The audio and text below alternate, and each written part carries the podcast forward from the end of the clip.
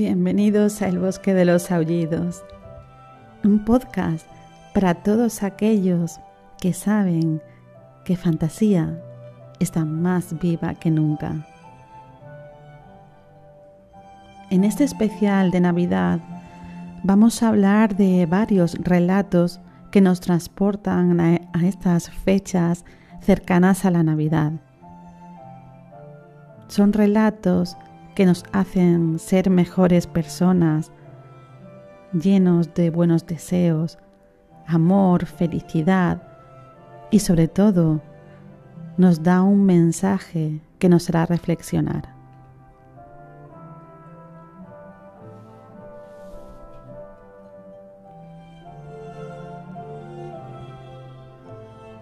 La Navidad es una época muy propicia, muy dada a ser el marco de algunas de las grandes obras clásicas y de breves relatos de grandes escritores conocidos por todos. Esta época ha inspirado a muchos escritores para relatar estas grandes historias.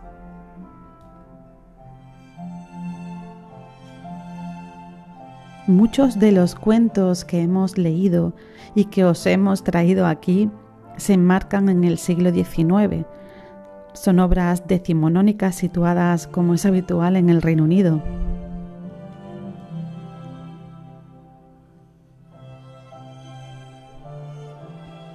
El término Navidad hace referencia a la palabra en latín natalitas, nacimiento, que a su vez hace alusión al 25 de diciembre, fecha del nacimiento de Jesucristo, que como todos sabéis se modificó en el siglo III para adecuarla a las fiestas paganas del solsticio de invierno, el Dies Natalis Invictus Solis, el día del nacimiento del sol invicto. Por lo que se conmemora tanto el nacimiento de Jesucristo como el triunfo del sol, el Yule celta o las Saturnales romanas, es decir, la victoria de la luz frente a la oscuridad y la llegada próxima de un nuevo ciclo de cosechas. Sea como fuere y se celebre lo que se celebre, es sin duda un momento de recogimiento en familia, de un ambiente festivo, de luces de colores, dulces navideños, canciones, buenos deseos, regalos, comidas en familia y villancicos.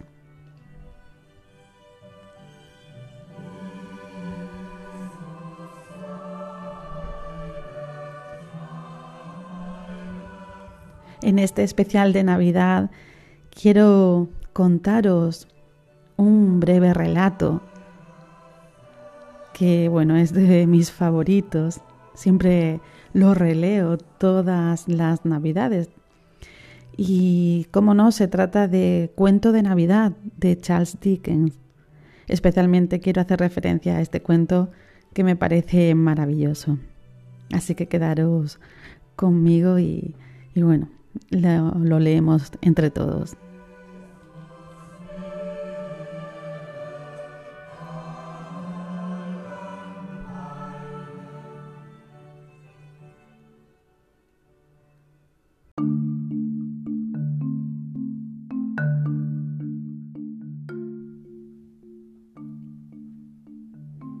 Esta historia comienza recalcando mucho que Marley estaba muerto. Marley era el único amigo y socio de Scrooge. Ambos tenían un negocio compartido. Scrooge era un viejo codicioso, tacaño, frío y solitario, de nariz puntiaguda, mejillas secas labios delgados y apretados y voz desagradable. Como escribe Dickens, llevaba consigo su baja temperatura. En la calle nadie se acercaba a él, ni siquiera los mendigos le imploraban limosna, pero justo era eso lo que él quería, que nadie se le acercara ni, ni le molestara Siete años después de la muerte de Marley, uno de los días más bonitos y alegres para muchos, la Nochebuena, estaba el viejo Scrooge atareado en su oficina. El tiempo era desapacible. Un frío riguroso calaba a todos los que andaban por la calle. Scrooge los escuchaba desde su oficina, frotándose las manos y murmurando entre una espesa niebla. Scrooge tenía abierta la puerta de su despacho con la intención de vigilar a su joven ayudante, que copiaba cartas aterido de frío en un lóbrego cuartito donde trabajaba. Sin calor ni fuego porque para Scrooge eso era derrochar. El sobrino de Scrooge era la única persona que intentaba mantener una conversación con éste, y cuando entró de pronto en la oficina para desearle feliz Navidad, Scrooge respondió con una mala cara y mandando al diablo a la Navidad. Aun así, su sobrino le invitó a cenar con su familia, pero Scrooge le contestó que antes lo vería en el infierno. Su sobrino marchó sin enfado alguno, dejando a Scrooge refunfuñando y sin entender cómo gentes tan pobres, cuya Navidad eh, debería significar pues más gastos y más problemas, andaban por ahí felices y felicitándose las fiestas. Al rato entraron en la oficina dos hombres y pidieron hablar con Scrooge. Este con mala cara se dispuso a atenderlos. Estos empezaron a explicar que era necesario llevar a cabo una colecta para los más necesitados en estas fechas tan frías. Pero el viejo Scrooge, y sin dejarles terminar de hablar, les echó de su oficina diciéndoles que le dejaran en paz, que a él no le divertían las navidades y que tampoco contribuiría a que se divirtieran los holgazanes y con un buenas tardes, señores, les cerró la puerta. La tarde se puso más fría y la niebla era tan densa que apenas se veía la calle. Ya era tarde y Scrooge cerró la oficina y marchó a una pequeña taberna a cenar mientras se distraía con su libro de cuentas. Tras esto marchó a su casa a descansar. Scrooge vivía en un oscuro piso que perteneció a su socio Marley, y nada más entrar a casa empezó a sucederle cosas extrañas. Creyó ver en la aldaba de la puerta el propio rostro de Marley, pero sin darle mayor importancia subió hasta su dormitorio. Se quitó la corbata y se puso la bata y el gorro de dormir, y se acercó al escaso fuego que había en la chimenea. En ese instante vio por segunda vez la cara de su socio. La visión duró solo unos segundos, pero acto seguido se escuchó un ruido metálico procedente de abajo, como si alguien arrastrase una pesada cadena. Y lentamente subió por las escaleras hacia su habitación. De pronto apareció ante los ojos de Scrooge la imagen fantasmal de Marley.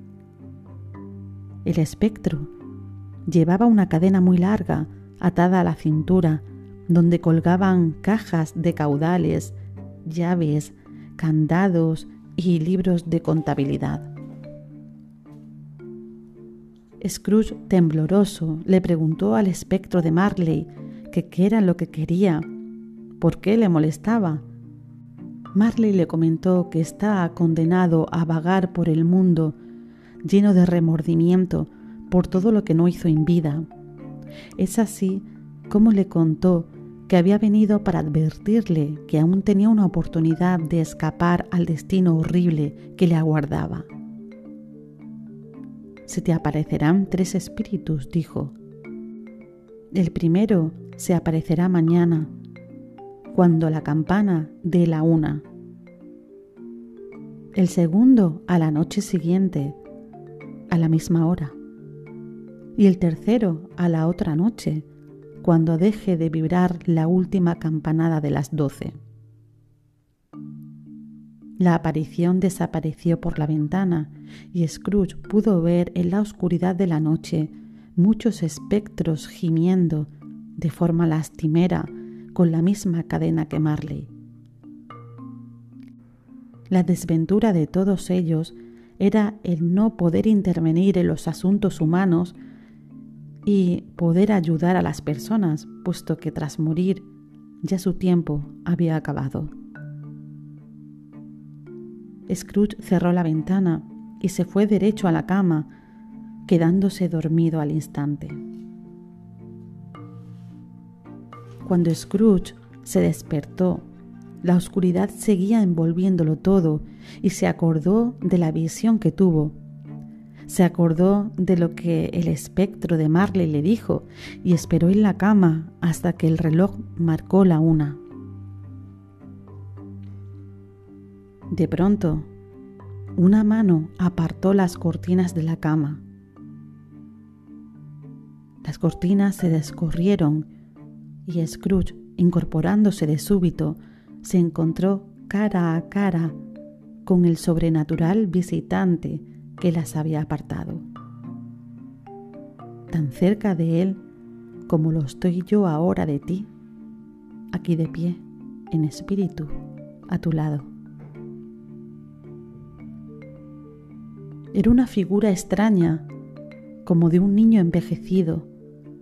El espectro se presentó y le dijo a Scrooge que él era el espíritu de las navidades pasadas el espectro cogió a Scrooge por el brazo, se dirigió a la ventana y traspasaron la pared. Se encontraron en un campo. La ciudad había desaparecido. Era un día despejado, pero frío. Scrooge identificó el lugar. Era donde se había criado de pequeño.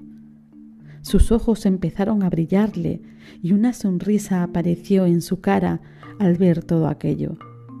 Vio su escuela, en donde quedaba un niño aún sentado, solo y abandonado por sus amigos. A Scrooge se le escapó un sollozo. Después el espectro le llevó a una gran casa Atravesaron el vestíbulo y en una habitación, sentado en un rincón, solo frente a un fuego, leyendo, estaba sentado el mismo niño. Scrooge se sentó a su lado y lloró al verse a sí mismo olvidado por todos. De pronto se acordó del niño que al día anterior había ido a su oficina a cantar unos villancicos y que él le echó pensó que podría haberle dado algo. Tras esta visión, el espectro agarró a Scrooge y de pronto se vio en otra Navidad. Una Navidad en la que ya no era tan niño, pero seguía estando solo en su casa. Ahora no leía, paseaba de un lado al otro de la habitación de pronto entró una niña que se abrazó al joven Scrooge, diciéndole que papá había cambiado y que aceptaba que volviese a casa. El Scrooge que veía la escena se emocionó y el espectro le recordó la pena que había sido que su hermana muriera tan joven, pero que había tenido un hijo, su sobrino. Scrooge agachó avergonzado la cabeza. De nuevo el espectro llevó a Scrooge a otro lugar, una oficina donde Scrooge de jovencito estuvo empleado. Vio una escena de una Navidad pasada y de lo feliz que fue y lo generoso que era su jefe, sintió esa alegría del momento de cerrar y estar un rato con sus compañeros cantando y bailando porque era Navidad. Fue así como Scrooge se acordó de su empleado y de cómo lo trataba. De nuevo el espíritu llevó a Scrooge a otra escena, donde se veía a un Scrooge adulto. Su cara no tenía los rasgos duros de años posteriores, pero ya se intuía en él una sombra de avaricia. Estaba sentado junto a una joven que le reprochaba su deseo dominante de ganar dinero a costa de todo y de haber cambiado. La imagen se desvaneció justo cuando la chica le decía a su joven prometido, que seas feliz en la vida que has elegido.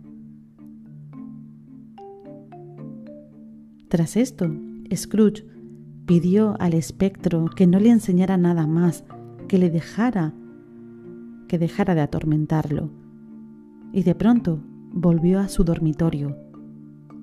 Cansado y tambaleándose, se dirigió a su cama y durmió profundamente. Tras despertarse sobresaltado, Scrooge supo que la campana estaba a punto de dar otra vez la una. Estaba preparado para que apareciese cualquier cosa, aunque no lo estaba en absoluto, para que nada sucediese. Así, cuando la campana dio la una y no pasó nada, le acometió un violento temblor. Transcurrió así una hora, algo más alarmante que una docena de espectros. Pero había una débil luz en la habitación contigua y pensó que podría estar allí la aparición. De ese modo, Scrooge se levantó de la cama y abrió la puerta. En ese mismo instante, una voz le llamó y le dijo que entrase. Cuando Scrooge entró, vio que de nuevo estaba en su habitación, pero estaba muy cambiada. Estaba cubierta de ramas y hojas de acebo. En el suelo, amontonados, se podía ver roscones de reyes, salchichas, castañas asadas, ponche humeante y jugosas naranjas. Sentado cómodamente sobre todo ello se hallaba un alegre gigante con una antorcha.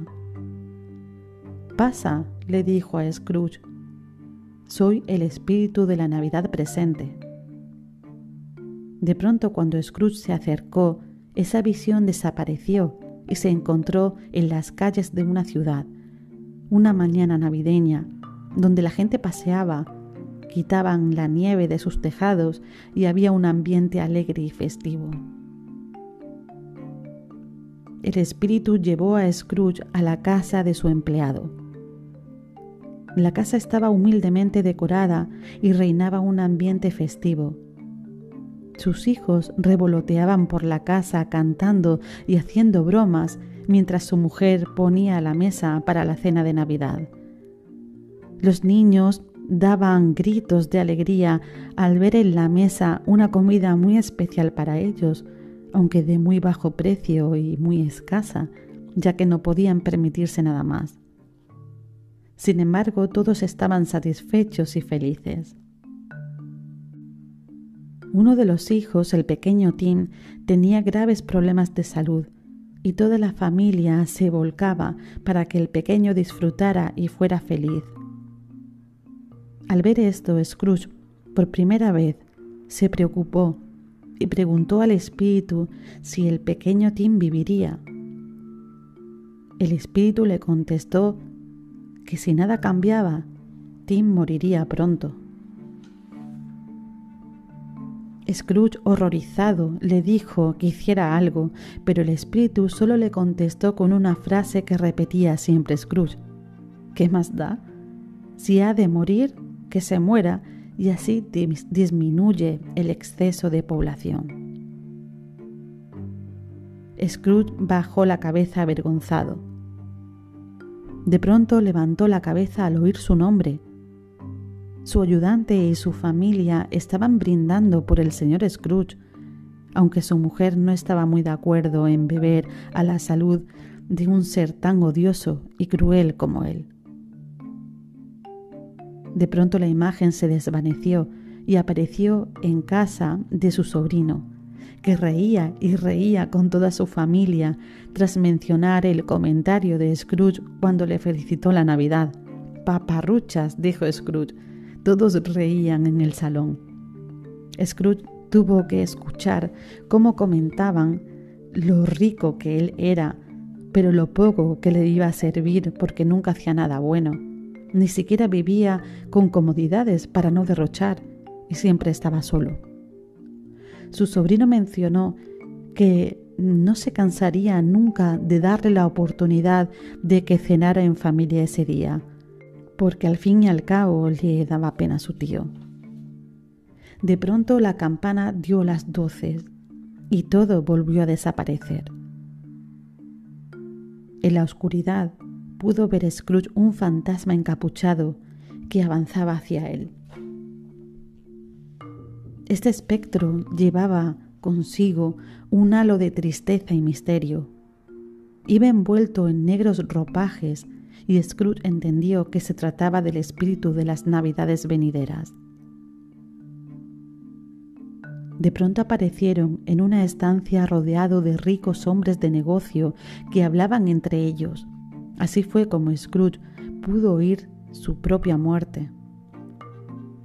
Todos comentaban cosas acerca de su herencia, de a quién le había dejado el dinero, si en el funeral pondrían aperitivos y de que ya era hora de que la palmara.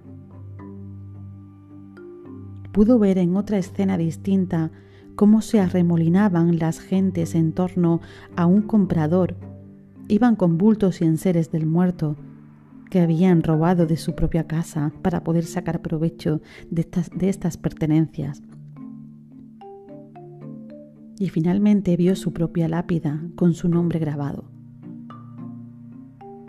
Scrooge se puso a llorar ante este trágico final y pidió al espíritu que fuera compasivo, que él había cambiado gracias a las visitas de los espectros le rogó mil veces hasta que todo volvió a desaparecer. Scrooge de nuevo volvía a estar en su habitación y comprendió que tenía tiempo por delante para enmendarse. Saltó de la cama, riendo y llorando a la vez. Abrió la ventana. Todo estaba despejado y el día era radiante y frío. ¿Qué día es hoy? gritó Scrooge a un chico que paseaba por la calle. El chico le gritó, Pues Navidad. Scrooge, emocionado, pidió al chico que fuera a la pollería a comprar el pavo más grande que tuviera y le daría una buena recompensa. El chico salió como una bala a la tienda. El pavo fue enviado a la casa de su ayudante, y Scrooge salió a pasear por las calles llenas de gente, saludando y felicitando las fiestas a todos. Por la tarde encaminó sus pasos hacia la casa de su sobrino. Scrooge entró y anunció que venía a cenar con la familia. ¿Puedo pasar? dijo Scrooge ante la mirada sorprendida de todos. Que si podía pasar. Fue una suerte que su sobrino no le arrancara el brazo al estrecharle la mano. Y a los cinco minutos, Scrooge estaba como en casa. Scrooge hizo todo lo que le prometió al espíritu, ayudó a la familia de su empleado y al pequeño Tim, que consiguió sobrevivir gracias a sus cuidados. Algunos se reían al ver la transformación de Scrooge, pero él no dejaba de reírse. Nunca más volvieron a aparecer los espíritus. Y como exclamó Tim, que Dios nos bendiga a todos.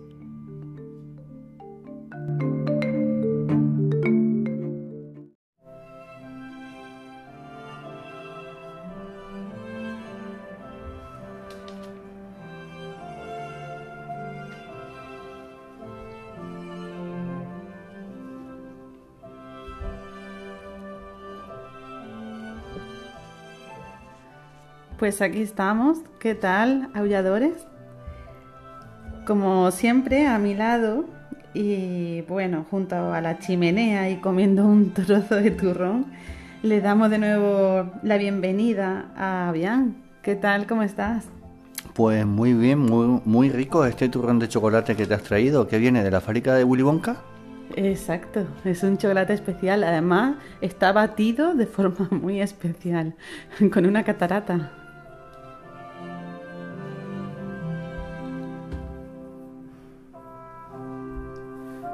Bueno, pues os traemos una serie de relatos eh, que hemos leído para esta temporada especialmente.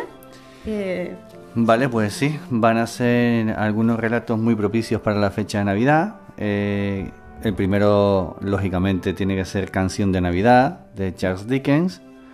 El segundo, La Niña de la Cerilla de Hans Christian Andersen. El tercero, Un sueño navideño y cómo se hizo realidad de Luisa May Alcott y un pequeño librito conocido por todos que hemos tenido nuestras discusiones si es navideño o no, pero bueno, como hay mucha nieve en el camino, Charlie la fábrica de chocolate de Roald Dahl.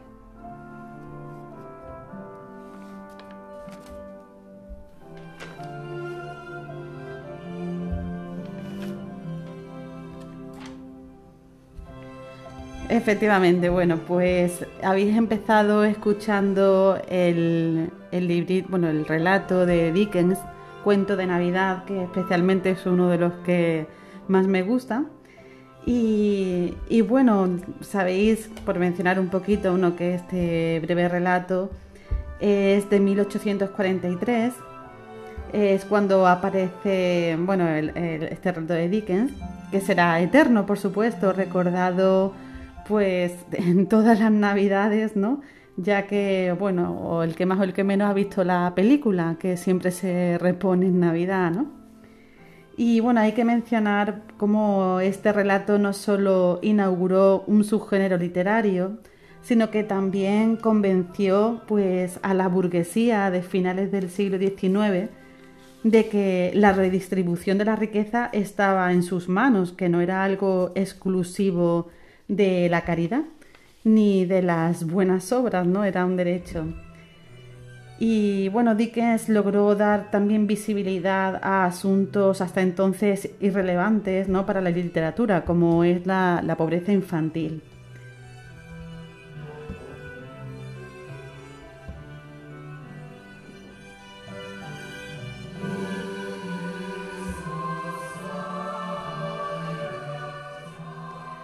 ¿Qué tal, Javi? ¿Cómo, cómo, vamos, ¿Cómo has visto este relato? ¿Si te ha gustado? ¿Y qué tal? Bueno, pues yo he de decir que es la primera vez que lo leía, ¿vale? Aquí en modo hereje máximo, pero me ha parecido muy sorprendente. Es decir, eh, yo creo que si hubiera leído este cuento en otro momento, no le hubiera sacado a lo mejor todo el partido que, que se le puede sacar ahora, ¿no? Porque cuando unos niños leen el cuento y a lo mejor se queda con un mensaje, pero cuando es un poquito más adulto, pues a lo mejor el mensaje cambia, ¿no? Y creo que es lo, lo, que ha pasado. De, porque cuando eres niño, pues sí ves el mensajito como que hay que ser bueno, que hay que portarse bien con los demás. Pero claro, cuando eres adulto y tienes posibilidad de hacer cosas por los demás, pues el mensaje se vuelve un poquito más profundo.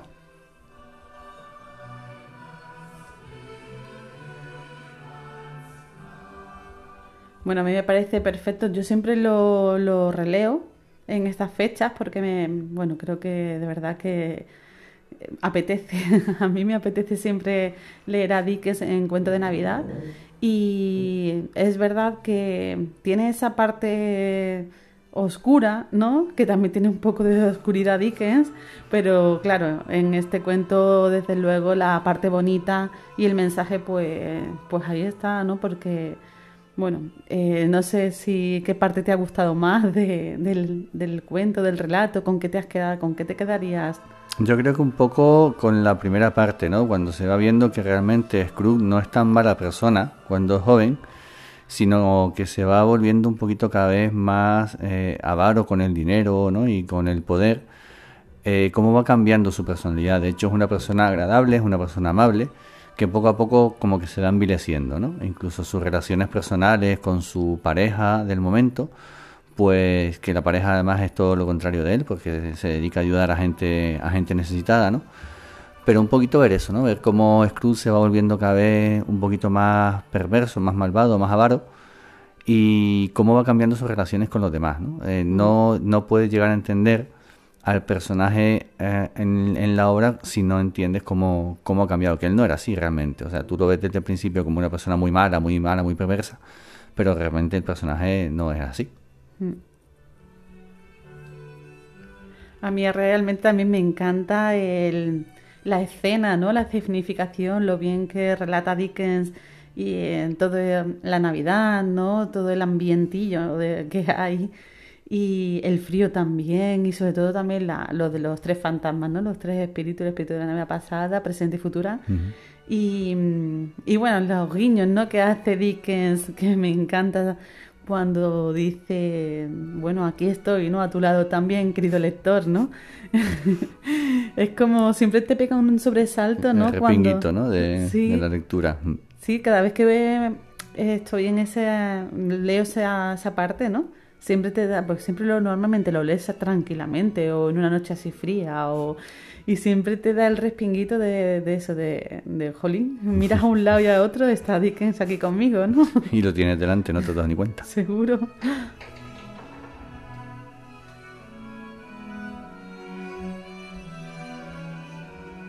Bueno, por supuesto recomendamos a todo el mundo, bueno, mm, que no que no haya leído hace tiempo este cuento, el cuento de Navidad, este relato, o que no haya visto hace mucho la película, porque me imagino que todo el mundo lo conoce, pero si hace mucho que no lo veis o que no lo leéis, mm, de verdad que lo, lo recomendamos mucho para estas fechas. Yo creo que es algo que todas las navidades está ahí y que siempre hay alguna versión, ¿no? Pero realmente nunca, nunca termina uno de decidirse a leer el libro, ¿no?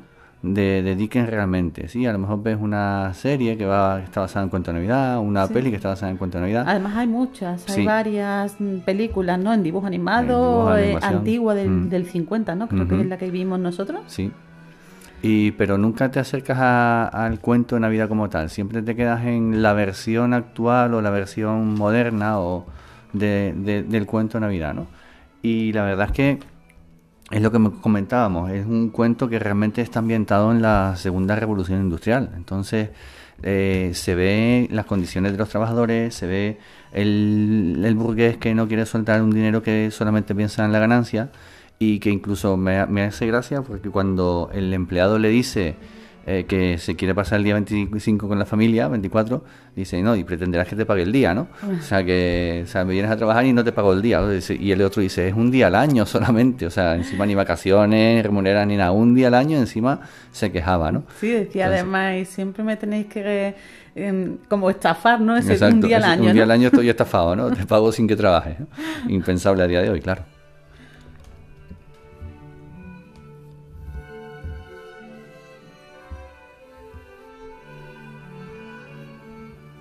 Bueno, pues eh, desde el bosque de los aullidos, desde luego os recomendamos mucho ese relato, que lo, lo, veáis en la televisión con, con, los niños, que también es precioso verlo.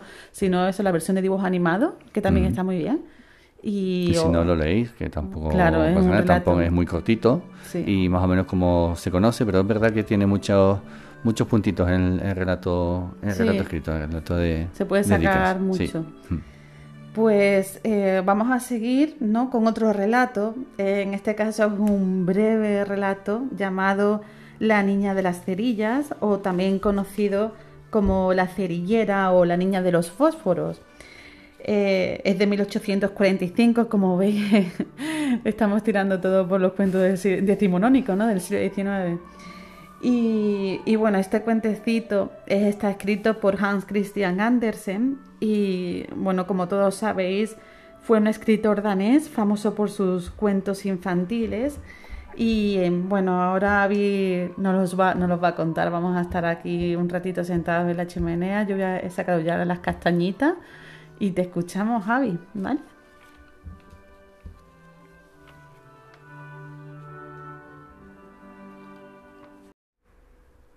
El cuento se sitúa en la noche más fría de diciembre, en una noche buena.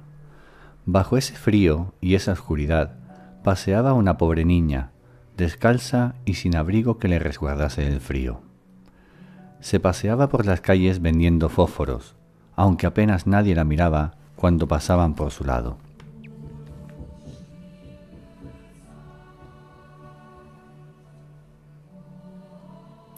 Cansada y con mucho frío, se acurrucó en una esquina de la calle. No se atrevía a volver a casa sin haber vendido un fósforo. Allí sentada, ya casi no sentía los pies del frío que tenía, y decidió prender un fósforo para calentarse los dedos. La luz chispeó, y su calidez hizo imaginar a la niña que se encontraba cerca de una estufa, pero pronto la llama se extinguió y su estufa y su calor desaparecieron.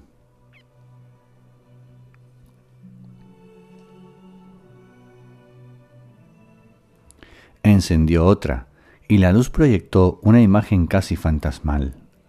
Creyó ver el interior de una habitación donde había una mesa puesta, con comida, un asado que humeaba, frutas, cuando estuvo casi a punto de coger algo de la comida, se apagó el fósforo, dejando visible solo la pared fría donde se encontraba.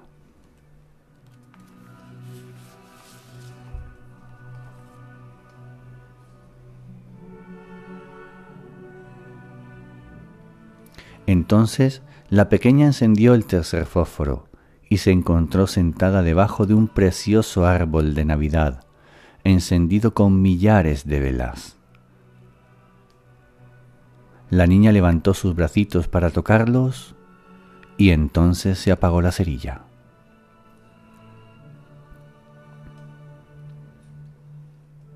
Las únicas luces que había eran las estrellas sobre su cabeza en esa noche fría.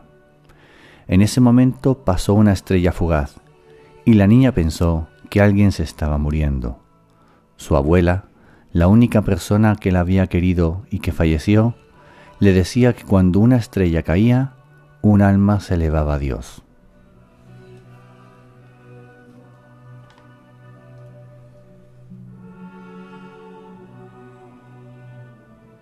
Encendió una nueva cerilla y esta vez la luz iluminó a una figura que se hallaba próximo a ella. Era su abuelita, radiante y dulce. Abuela, exclamó la pequeña, llévame contigo. Sé que te irás también cuando se apague el fósforo, como el asado, la estufa y el árbol de Navidad.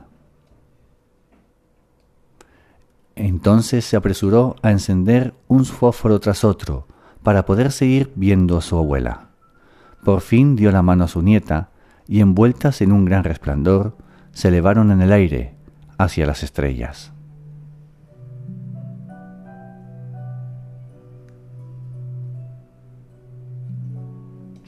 Cuentan que en la madrugada del día de Navidad, unas personas encontraron a una niña muerta de frío en un rincón de la calle, pero que tenía las mejillas rojas y una sonrisa en los labios, y en el suelo una caja de cerillas vacía.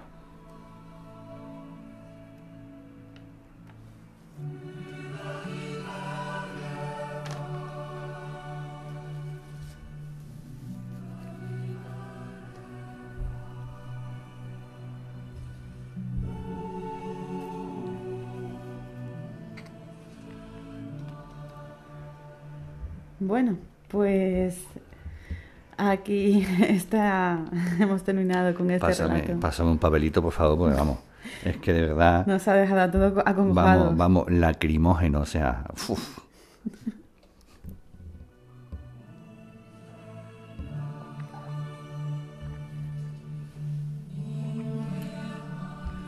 La verdad que sí, nos hemos quedado con el corazón encogidos. No sabemos qué decir de este bueno, vamos, relato. Vamos, eh, si, si Andersen quiso hacer un cuento alegre, lo consiguió, vamos. ¡Qué barbaridad! ¡Qué fantasía! Oiga, qué buen cuerpo para la Navidad. Así da gusto, ¿eh? ¡Qué buen rollo! ¡Qué buena tarde se ha quedado! sí, sí.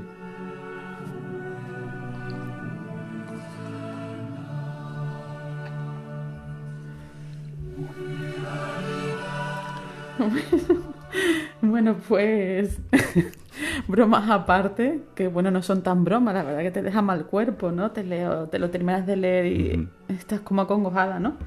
Es un tema recurrente, ¿no? Para esta fecha, la compasión, ¿no? Hacia los más desafortunados, el no mirar a otro lado, ¿no? El mensaje. Y bueno, realmente es una trágica historia para sensibilizar supuestamente a los niños, ¿no? O, para traumatizarles, una de dos. Porque además, no lo hemos contado, pero...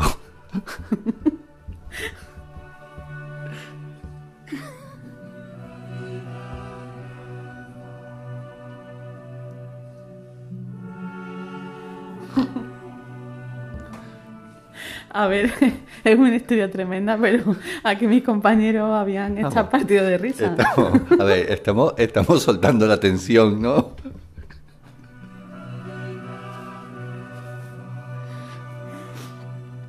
Que sepas que nos acabamos de cargar toda la, la esencia del cuento, ¿eh? Vamos, nos la hemos cargado por completo.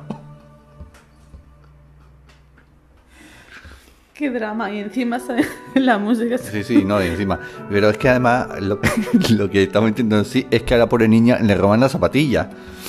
O sea, que es que encima le roban la zapatilla a la pobre niña. Pero vamos a ver, ¿en qué ciudad vives, hija mía? Por Dios, tus padres que no te quieren, te mandan a vender cerilla y te roban la zapatilla. Es que lo tenías todas las papeletas, hija mía. Es que tenías todas las papeletas.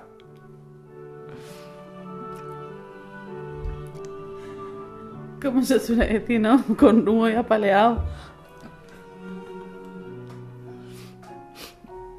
En fin, bueno, recuperamos un poquito la compostura, ¿no? Que si no va a quedar esto como muy... En fin. En fin, sí, bueno, al final del cuento, bueno, no lo que en realidad el mensaje es un poco de esperanza, ¿no? De fe. Yo el mensaje de, esperanza no lo vi por ninguna parte.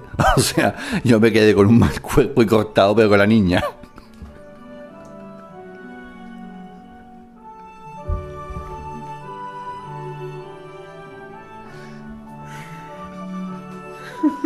En fin. Bueno, pero, a ver, es verdad que parece una historia navideña, no es la típica. A ver, venga, ya está, vamos, vamos a retomar.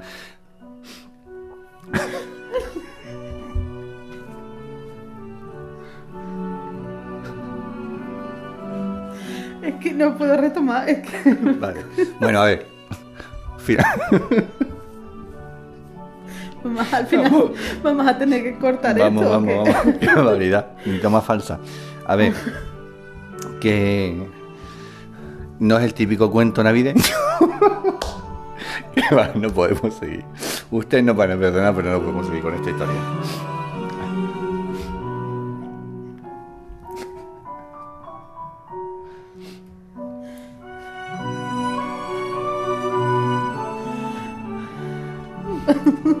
bueno, vamos a continuar un poco, ¿no? Sí, conclusión, que no es el típico cuento que acaba bien en Navidad, ¿no? Todos felices, todos contentos, cantando canciones debajo del agua. En realidad sí acaba bien. Oh, fantástico. Vamos, yo quiero un final como ese. A ver, la niña se muere y se va con la abuela muerta. Pero escúchame, que el final acaba bien, es un final esperanzador, ¿no? Porque la abuela se presenta no, es un, es un, final bonito de fe, ¿no? La recompensa está en el cielo. Sí, sí, ¿no? Es bonito. En fin, bueno, eh, en realidad yo también... Me, yo me quedo también con que, bueno, nadie se da cuenta, ¿no? De cómo esa niña... Mira, están, encendiendo, te... no. encendiendo la cerilla, ¿no? Para, para entrar un poquito en calor, para que nadie hace caso de la niña, que está ahí la pobrecita Pero Yo creo frío. que hay mucha hipocresía, ¿no? En el sí, cuento al final, sí. ¿no? Porque... Mm nadie se da cuenta cómo esa niña en realidad mm, es feliz, se encontró con la abuela, se, estaba con las mejillas rojitas sí, sí. y con cara de felicidad se fue al cielo feliz, o sea que... Pero todos decían, pobrecita, quería calentarse con unos fósforos, pobrecita, todo el mundo lamentándose. Claro. Contra, ¿y por qué no le dieron a esa niña un bocadillo y se llevaron a casa? no, todo el mundo, pobrecita, ¿no? Se quería calentar como una cerilla, qué lástima. Pero al final, mira, la niña se fue al cielo con su abuelita sí, sí. y feliz, ¿no? Vamos a quedarnos con eso. Sí, porque con otra cosa no me puedo quedar.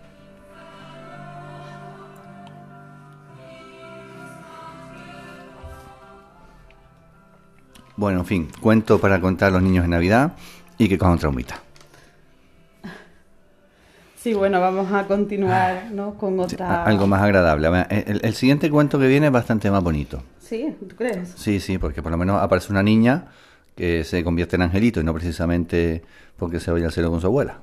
Sí, bueno, nos referimos a un sueño navideño y cómo se hizo realidad de Luisa May Alcott.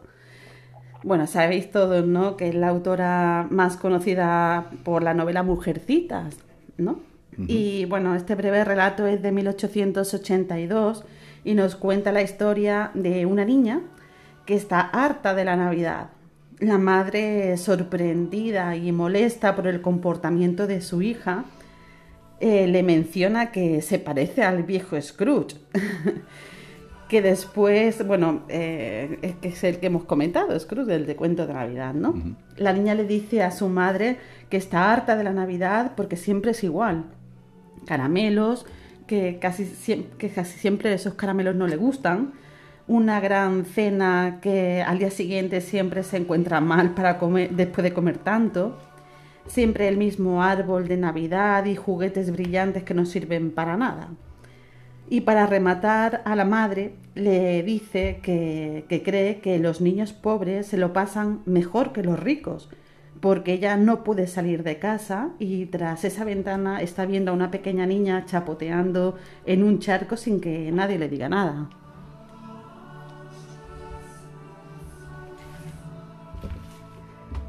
La niña eh, esa noche pues tuvo un sueño extraño.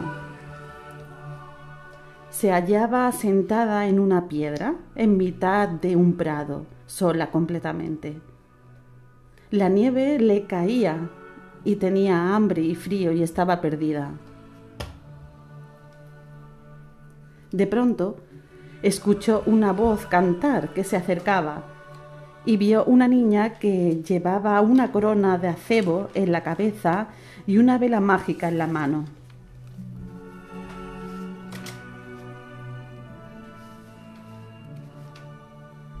Este ser eh, le dijo a la niña que estaba perdida, ¿no?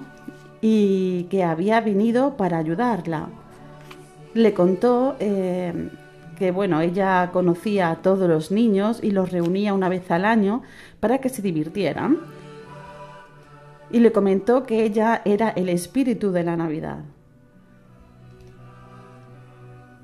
Ese espíritu se la llevó le dio un abrigo para la nieve, una capucha y comida caliente.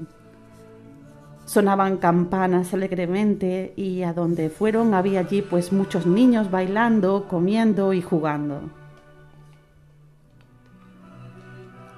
Effie, que es así como se llamaba nuestra pequeña protagonista, le preguntó al espíritu que qué lugar era ese, y el espíritu le contestó que era el mundo de la Navidad, y el espíritu pues le enseñó ese mundo de felicidad. Había una puertecita donde solo habían juguetes, muñecas vestidas muy alegres y le enseñó cómo enviaban todos esos regalos a los eh, barrios más pobres de la ciudad, donde no había dinero para celebraciones. El espíritu le comentó que llevaba, bueno, que llevaría allí la Navidad. Effie vio como algunos espíritus se hacían pasar por hombres y metían dinero en los bolsillos de algunos que pasaban tristemente por la calle. Otros espíritus encendían las chimeneas apagadas de algunos hogares. Otros llenaban, como por arte de magia, la mesa de comida y llenaban de flores las habitaciones de los enfermos.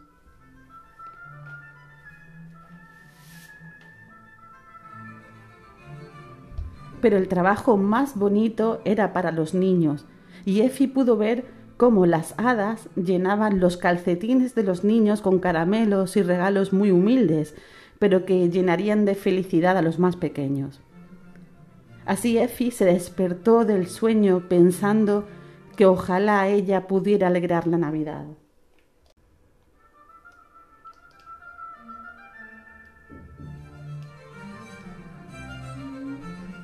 El día de Navidad llegó y la madre de Effie levantó a su hija y la vistió con un traje blanco y una corona de acebo. Le tapó los ojos y la llevó al jardín, donde la subió a una tarima. La música empezó a sonar. Le quitaron la venda y Effie no pudo creer lo que veía. Se encontraba en medio de un bosquecillo de árboles de Navidad, por todos lados había mesas con dulces, frutas, caramelos, galletas de jengibre, juguetes. De pronto, unas puertas se abrieron y entraron tímidamente muchos niños de familias pobres.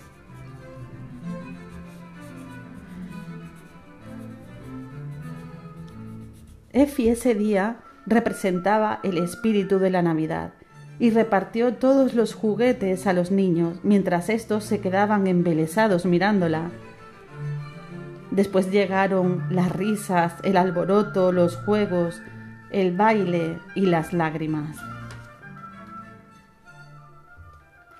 Ese día todos los niños tuvieron su regalo, menos Effie, que no recibió nada, pero se acostó esa noche con el corazón lleno de alegría.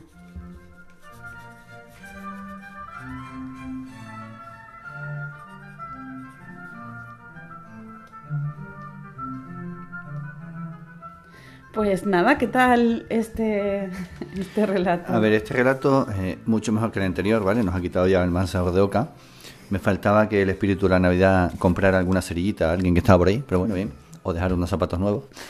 Pero bueno, quitando eso, a ver, es un relato que yo veo eh, una versión mejorada, por decirlo así, ¿vale? Aunque creo que la, propia, la propia autora dice que se basa en el cuento de Navidad para hacer esta historia, es creo que una versión mejorada, en el sentido de que no es tan oscura como el cuento de Dickens, ¿no? Sino que es un poquito más, más alegre. Bueno, mejorada para para ti. A mí me parece, yo no, no Quiero, no, no quiero decir, no, no, quiero decir que sea mejor este cuento que cuento de Navidad, sino que el cuento de Navidad, Scrooge directamente odia la Navidad y no hace nada por remediarlo. Pero la niña odia la Navidad porque se da cuenta que la Navidad es injusta, bajo mi punto de vista, ¿no? Entonces, ella realmente quiere que las personas que no tienen oportunidad de celebrar la Navidad, pues la celebren. Pero eso igualmente fue una por el sueño que tuvo, ¿no? Claro, pero quiero decirte que Scrooge directamente odia la Navidad porque no le gusta la Navidad y le fastidia. Pero yo creo que a esta niña tampoco le gusta la Navidad, ¿no? Pero no le gusta porque cree que ve que siempre es igual la Navidad, siempre recibe regalos, no sé qué, pero se da cuenta, ella en el fondo interno está diciendo, hay gente pobre que es más feliz que yo en Navidad, ¿no? Entonces la gente pobre como que tiene un plus en la Navidad que yo no tengo y yo quiero hacer feliz a la gente. Entonces es un poquito yo creo el cambio, ¿no? Es decir, ella sí pretende que la Navidad se convierta en otra cosa, mientras que quien convierte en otra cosa Scrooge es la Navidad, ¿no? Un poco la vuelta de tuerco yo, que yo creo que le da eh, Alcott en esta historia.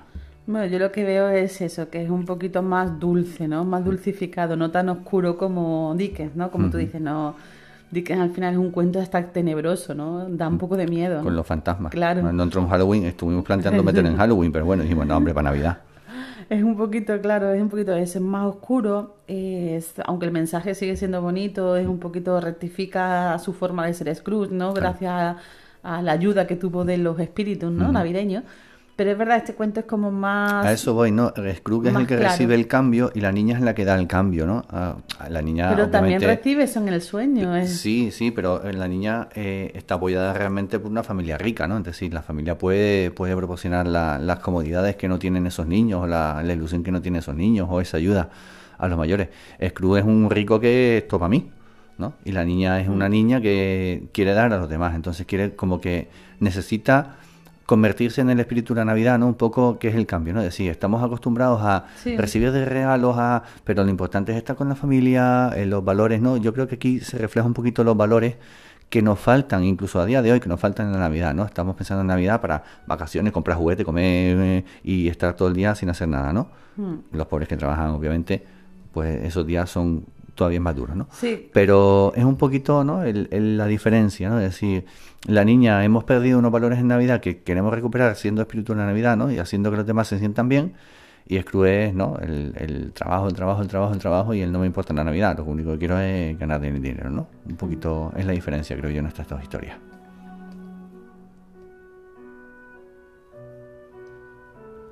Claro, al final es lo de siempre, ¿no? Es el mensaje, es el sentido, ¿no? Que tiene realmente la Navidad, ¿no? ¿Cuál es el sentido auténtico? Exacto. ¿No? De la Navidad.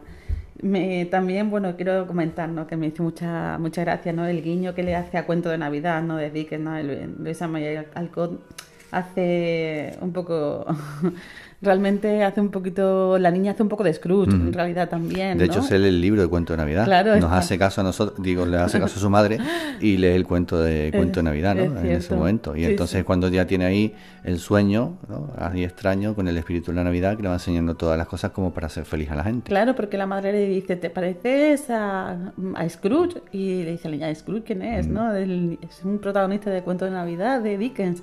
Y la niña va a leerse el cuento, ¿no? Exacto, lo tiene en la biblioteca de su casa y se lo va a leer es gracioso, ¿no? El hecho de hacer un cuento de Navidad diferente. Sobre el cuento de Navidad. sobre el cuento de Navidad de Dickens, ¿no?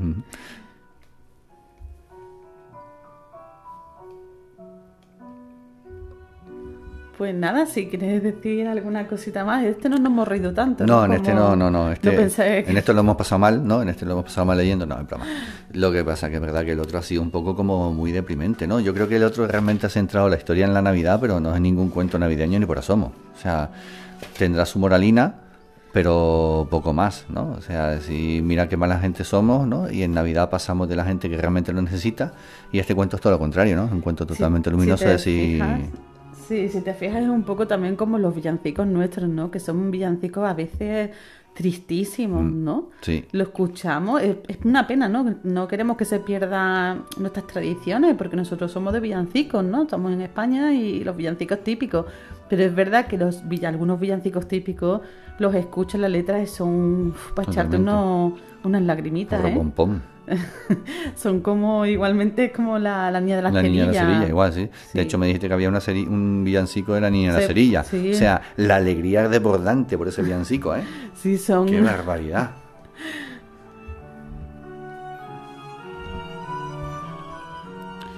Este, este libro, no, eh, ese, ese relato no lo escribiría Stephen King, ¿no? Porque estamos en bucle. no. Y nosotros solamente aquí entramos en bucle con Stephen King, o sea que, en fin. No, no creo, no. Ya, menos mal que Stephen King ya lo apartamos, ¿eh? bueno, hasta la próxima. Un cuento navideño tendrá seguro. Y eso sí que será terrorífico.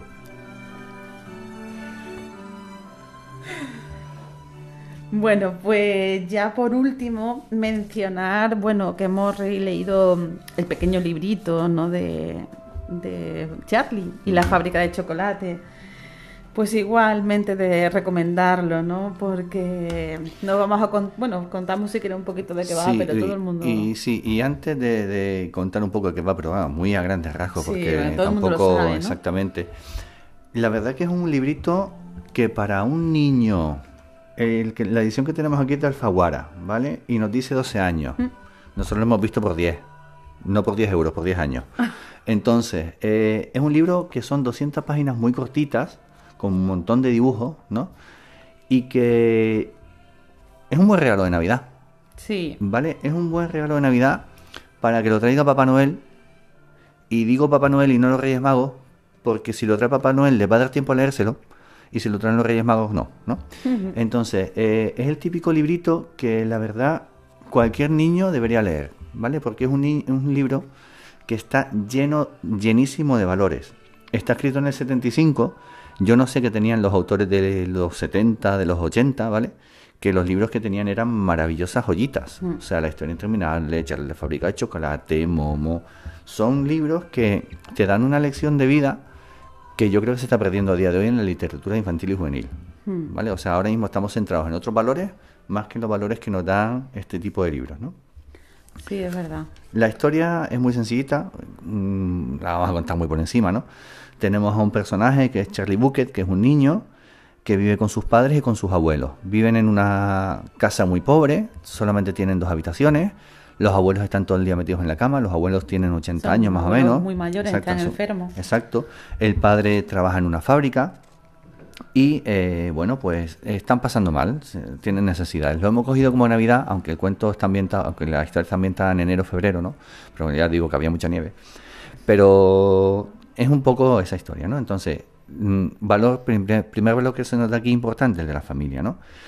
Bueno, pues Charlie está deseando entrar en una fábrica de chocolate que hay en su ciudad, que pertenece a Willy Wonka, que es un personaje muy estrafalario, y que hace mucho tiempo que nadie entra en la fábrica, ¿no? Porque Willy Wonka la cierra, porque había es un gran inventor de pasteles, de dulces, de chucherías, ¿no? Y la competencia le quita le quita las ideas, ¿no? Entonces decide cerrar la fábrica y bueno, pues entonces el abuelo que trabajaba en la fábrica eh, le, le despiden, ¿no? Bueno, pues la historia va que Charlie y su familia están viviendo y Willy Wonka en un momento lanza un concurso, una especie de concurso en el que pone en sus chocolatinas cinco billetes dorados para aquellos que lo encuentren pueden entrar a hacer una visita en su fábrica. La idea de Willy Wonka es una que tiene en la cabeza, muy clara, pero eh, no la quiere dar a, a conocer, ¿no? Bueno, pues van apareciendo niños que van consiguiendo los billetes dorados. Un niño muy glotón, uno que está todo el día comiendo. Una niña que el padre le compra todo lo que quiere. Otra niña que está todo el día mascando chicle, ¿no? La típica competitiva, eh, la competición de yo siempre gano. Y el típico niño que en el libro está eh, enganchado a la televisión. ¿no? En, el 75 todavía el tema de los videojuegos eh, no estaba en, en, vigente, entonces es un niño que está enganchado a la televisión, ¿no? está todo el día viendo televisión, todo el día viendo televisión. ¿Y bueno, y Charlie, que al final, eh, con un golpe de suerte, porque es un niño que no tiene nada, incluso cuando lo está pasando peor, se encuentra una moneda, decide gastarse, ¿vale? Cae en, el, cae en la tentación de comprarse una chocolatina pero además y se la compre, solamente recibe una chocolatina al año, que es, su, en que es el día de su cumpleaños, efectivamente, ¿vale? Y ahí justo cae sobre esa fecha. Y además que está muy bien, eh, eh, por eso digo que es un libro que está muy bien, porque Charlie va, le regalan la, la, chocolatina el día de su cumpleaños y tú dices, aquí le toca, toma, no le toca, ¿vale? El abuelo se gasta todos los ahorros de su vida en comprarle una chocolatina al niño, ahí le toca, toma, tampoco le toca. ¿Sabes? O sea, no es el típico, la típica historia de decir, qué bonito que le tocó, ajá, qué suerte. No, no, no. O sea, Charlie tiene que hacer hasta tres intentos y a la tercera, que lo está pasando muy mal, se encuentra una moneda y dice, yo me voy a comprar un chocolate, que me tengo una baja tensión ahora mismo, ¿no? y lo que sobre se lo doy a mi madre, pues se compra el chocolate y ahí pues recibe el, el, premio. ¿no? De hecho, eh, le intentan comprar el billete dorado a Charlie, ¿no? Y, el tendero dice que salga corriendo a su casa y que se acabaron las tonterías, que no, que no lo venda, ¿no? Bueno, pues al final... se lo plantea, ¿no? De... Bueno, en el libro no, pero en la película es verdad que hay ciertos matices, pero él se plantea el hecho de, bueno, no, voy a ir a la fábrica aunque ya me haya tocado porque nos dan por este billete, una señora nos daba un 200, 200 libras, exactamente. Y dice, mis abuelos y todo el mundo estamos aquí pasando hambre, ¿no? No voy a hacer yo la tontería de irme a una fábrica de chocolate mm. cuando. Al final le convencen para que no, ¿no? Pero, claro, no lo consienten los padres. Exactamente, total, que al final van los cuatro niños con sus padres, ¿no? Y a quien acompaña a Charlie no son sus padres, es su abuelo que era el que estaba trabajando en la fábrica, ¿no? Bueno. Bueno, pues después de muchas aventuras, los niños van cayendo en sus pecados, por decirlo así, ¿no? Cayendo en, su, en sus tentaciones. En la avaricia. Exactamente. Uno que come mucho se cae en un lago de chocolate y lo llevan por un tubo, lo salvan sacándolo por un tubo. Eh, de hecho, hay unas canciones que son bastante completitas en el libro, contando toda la historia, ¿no?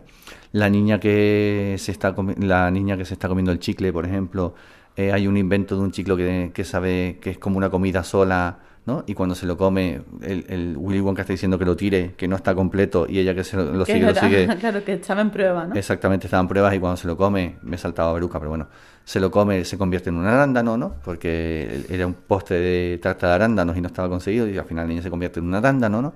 Eh, la Beruca, que es la niña a la que le compran todo, pues se encariña con una ardilla. Además, el golpe que tiene el libro es buenísimo, ¿no? Porque las ardillas están mm, abriendo nueces, ¿no?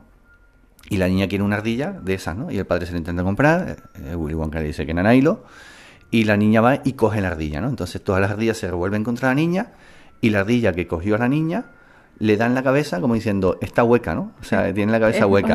es una, nuez, mala. ¿no? Tiene la cabeza hueca. las ardillitas estaban viendo cuáles son las, seccionando las nueces buenas de las malas. Exacto. Y no, están y la, la, nuez tiene forma de cerebro. Es que el detalle es muy gracioso, porque la mm. nuez tiene forma de cerebro, ¿no? Entonces la ardilla golpea a la niña diciendo, no tiene nada en la cabeza, ¿no? No tiene cerebro, ¿no? Eh, eh, por eso digo que son, son detalles muy graciosos, ¿no? Y la tiran, ¿no? Y por último tenemos al niño que ve la televisión, que bueno, se mete en un artilugio ¿no? y se convierte en un, en un muñeco de televisión. ¿no? Básicamente, se traslada tal y se convierte en un muñeco de televisión. Total, que el último que queda en pie es Charlie. y es el que consigue ganar el premio, ¿no? Y el premio... Vemos, eh, vemos como la- los niños, ¿no? Como que van... eh, van cayendo en su... eh, sí, eh, como tú dices, ¿no? En sus propias eh, eh, defectos, ¿no? Entonces sí es verdad que van, van acabando con, con lo- ellos mismos van acabando por su propia inactitud, ¿no? Y sus propias y- eh, avaricia y demás. Entonces al final sí es verdad que queda Charlie, ¿no? Charlie, que es el más puro de todos, que pese a todo, pese a que compra, ¿no? El, el chocolate cuando todo el mundo está pasando hambre, pero bueno. Bueno, pues el premio final, eh, voy a hacer un spoiler, o sea que si hay niños que les tapen los oídos, ¿no? Como, Bueno, pues el premio final es quedarse a vivir en la fábrica de Willy Wonka y dirigir la fábrica junto con Willy Wonka, ¿no? porque en realidad estaba buscando un, Una un persona, heredero, ¿no? exactamente, exactamente. Entonces, bueno, pues al final meten la, la casa, meten en la cama de los abuelos, en la, bueno, van en un ascensor mágico y tal, meten la cama de los abuelos y se van a, a la fábrica de Willy Wonka. Y ahí acaba el libro. Hay una segunda parte que se llama Charlie y la fábrica de- y el ascensor de cristal, pero eso es otra película, literal la- metafóricamente. En la peli es diferente, ¿no? En la película es totalmente diferente porque el final. hay una relación de Willy Wonka con los padres que no está para nada explorada en el libro. No es necesario, ¿vale? Sí. Lo que pasa que es verdad que eh, para darle un poquito más de papel a Johnny Depp que lo borda en la película, o sea, que es que lo borda en la película. Y también aparece nuestro querido... eh, Bueno, Elena Bonham Carter. Sí, pero no, estoy hablando de... de Ah, Saruman. Saruman, exactamente, de Anthony eh, No. Lee, Lee, Lee, ¿cómo se llamaba? Bueno, míralo si quieres Sí, lo ves, lo voy pero a mirar medio es verdad segundo. que es el actor que, que hace de Saruman en El Señor de los. Anillos. Que, eh, Christopher Lee, ya me ha salido, no- ni lo he mirado, ¿vale? Entonces le han dado ahí un poquito de protagonismo a Christopher Lee, a Johnny Depp, ¿vale? Un poquito más profundo. A Elena Bonham Carter. A Elena Bonham Carter, pero realmente en el libro esa historia no sale desarrollada, ¿no? O sea, Willy Wonka no tiene ningún problema con los padres, simplemente está Ah, buscando a un niño que no tenga mm, grandes vicios para ayudarle a... y que no tenga grandes aspiraciones para ayudarle a- con su fábrica, ¿no? Y bueno, los Palumpa también son espectaculares, Bueno. todo hay que decirlo. Es y un- esa es la historia de Charlie, ¿no? Es un libro realmente recomendadísimo para niños a partir de 10 años, ¿no? Yo le pongo 10, le pongo incluso 9, le Sí. puedo bajar a 8 sin ningún tipo de problema. Sí. Y ahora que estamos Es diciendo más esto, me cortito, acordar es una una cosa. historia muy bonita, Para es grande. Exacto. Para Navidad, o sea, lo ponemos para Navidad no porque sea un relato navideño, sino porque para Navidad es perfecto para los niños. Sí, por el O sea, mensaje, por por, el mensaje. por la época que también es fría, ¿no? Se Efectivamente. que es más o menos sobre esa época, ¿no? Efectivamente. Entonces, un librito muy apañado, con un buen mensaje que los niños pueden entender perfectamente, porque además los protagonistas lo bueno es que son niños, ¿no? Entonces, los niños malcriados, los niños caprichosos, los niños mm, glotones, los niños, ¿no? Todo ese tipo de niños que se ve que al final no hay nada bueno para ellos, ¿no?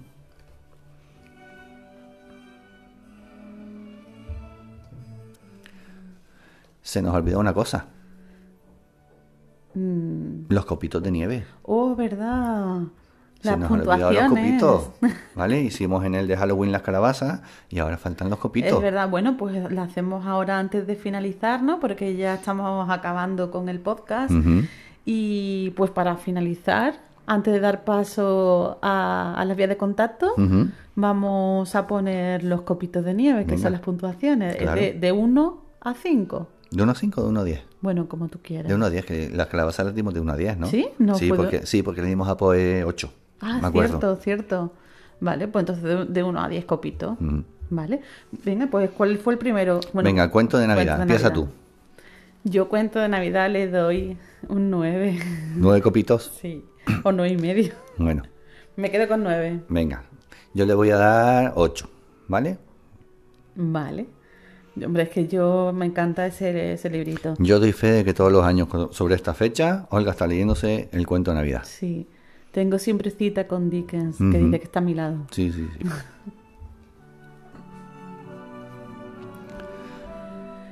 ¿El siguiente es? La cerillera. A esa pobrecita yo es que le daría muchos copos, pero lo que pasa es que va a pasar mucho frío al angelito. ¿Vale? A ver.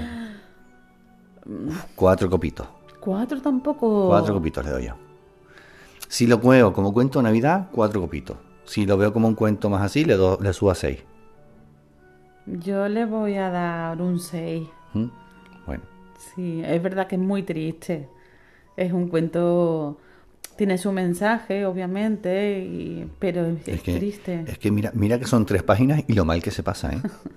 Sí, y además es verdad, sobre todo, mm, por lo menos me ha pasado a mí cuando se encendía una cerilla y de pronto veía Mm. la, a su abuela se estaba quemando y, y, queri- y quería encender otra para que no desapareciera la imagen. Bueno, es que de verdad hay que Sí, leerlo porque te da hasta angustia. Dramático, tres páginas, pero se pasa de mal. Se Mm, El siguiente es Vale, el siguiente es el cuento de Navidad Ah, 2.0, el sueño ¿no? de- Exactamente, el cuento de Navidad hecho que da. Vale, yo hoy le voy a dar un 6. 6 copitos. Yo sí, también seis. Sí, seis, vamos a dejarlo en seis, ¿no? Y ya por último, ¿no? Queda Charlie. solamente Charlie, ¿no? Charlie la fábrica de chocolate, que yo le voy a dar un 8. Pues yo ahí le voy a dar los 10 copitos que se merece. 10. 10 copitos.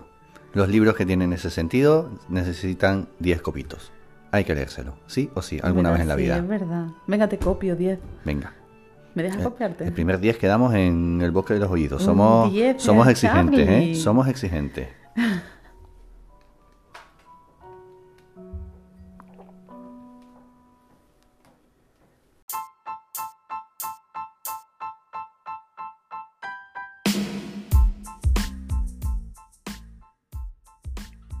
Puedes seguirnos en redes sociales en nuestro Instagram, arroba el.bosque.delos.aullidos y escuchar las canciones que os proponemos en la playlist de Spotify de El Bosque de los Aullidos. También puedes escribirnos y opinar o jugar con nosotros a través de la caja de comentarios desde donde oigas el podcast o mandar un correo electrónico a elbosquedelosaullidos.gmail.com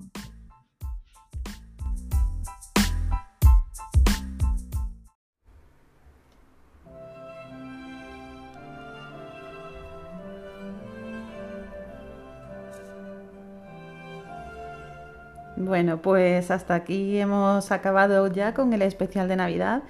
Espero que lo hayáis disfrutado y bueno, que dar las gracias a mi compañero a- Avi, que ha venido hoy a, a, bueno, a echarnos unas risas por lo que veo en este especial de Navidad. Aquí siempre hacemos algo raro, pero dime. Pues nada, nada, un placer como siempre, el ayudarte a montar el arbolito, en conectar las luces.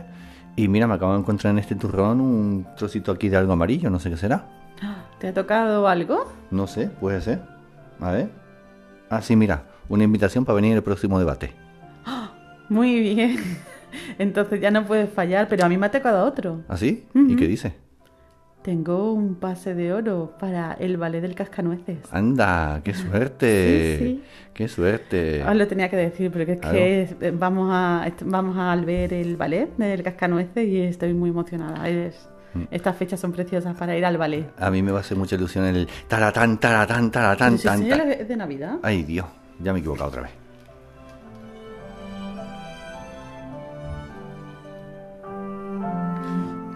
Bueno, pues acabamos este especial de Navidad. Avi tiene un pase para volver. Y bueno, a ver si me voy yo a ver el cascanueces, Seguro el que sí. ballet y te quedas tú aquí haciendo el podcast. Pues con la misma. Como los umpalumpa. Pues nada, os queremos desear unas felices fiestas a todos, que lo paséis bien y que sobre todo eso, que estéis en familia, que es lo importante y valorando un poquito lo que son estas fechas. Y nada más, pues lo dicho, yo soy Olga y nos vemos en el próximo programa. Que tengáis buenas lecturas.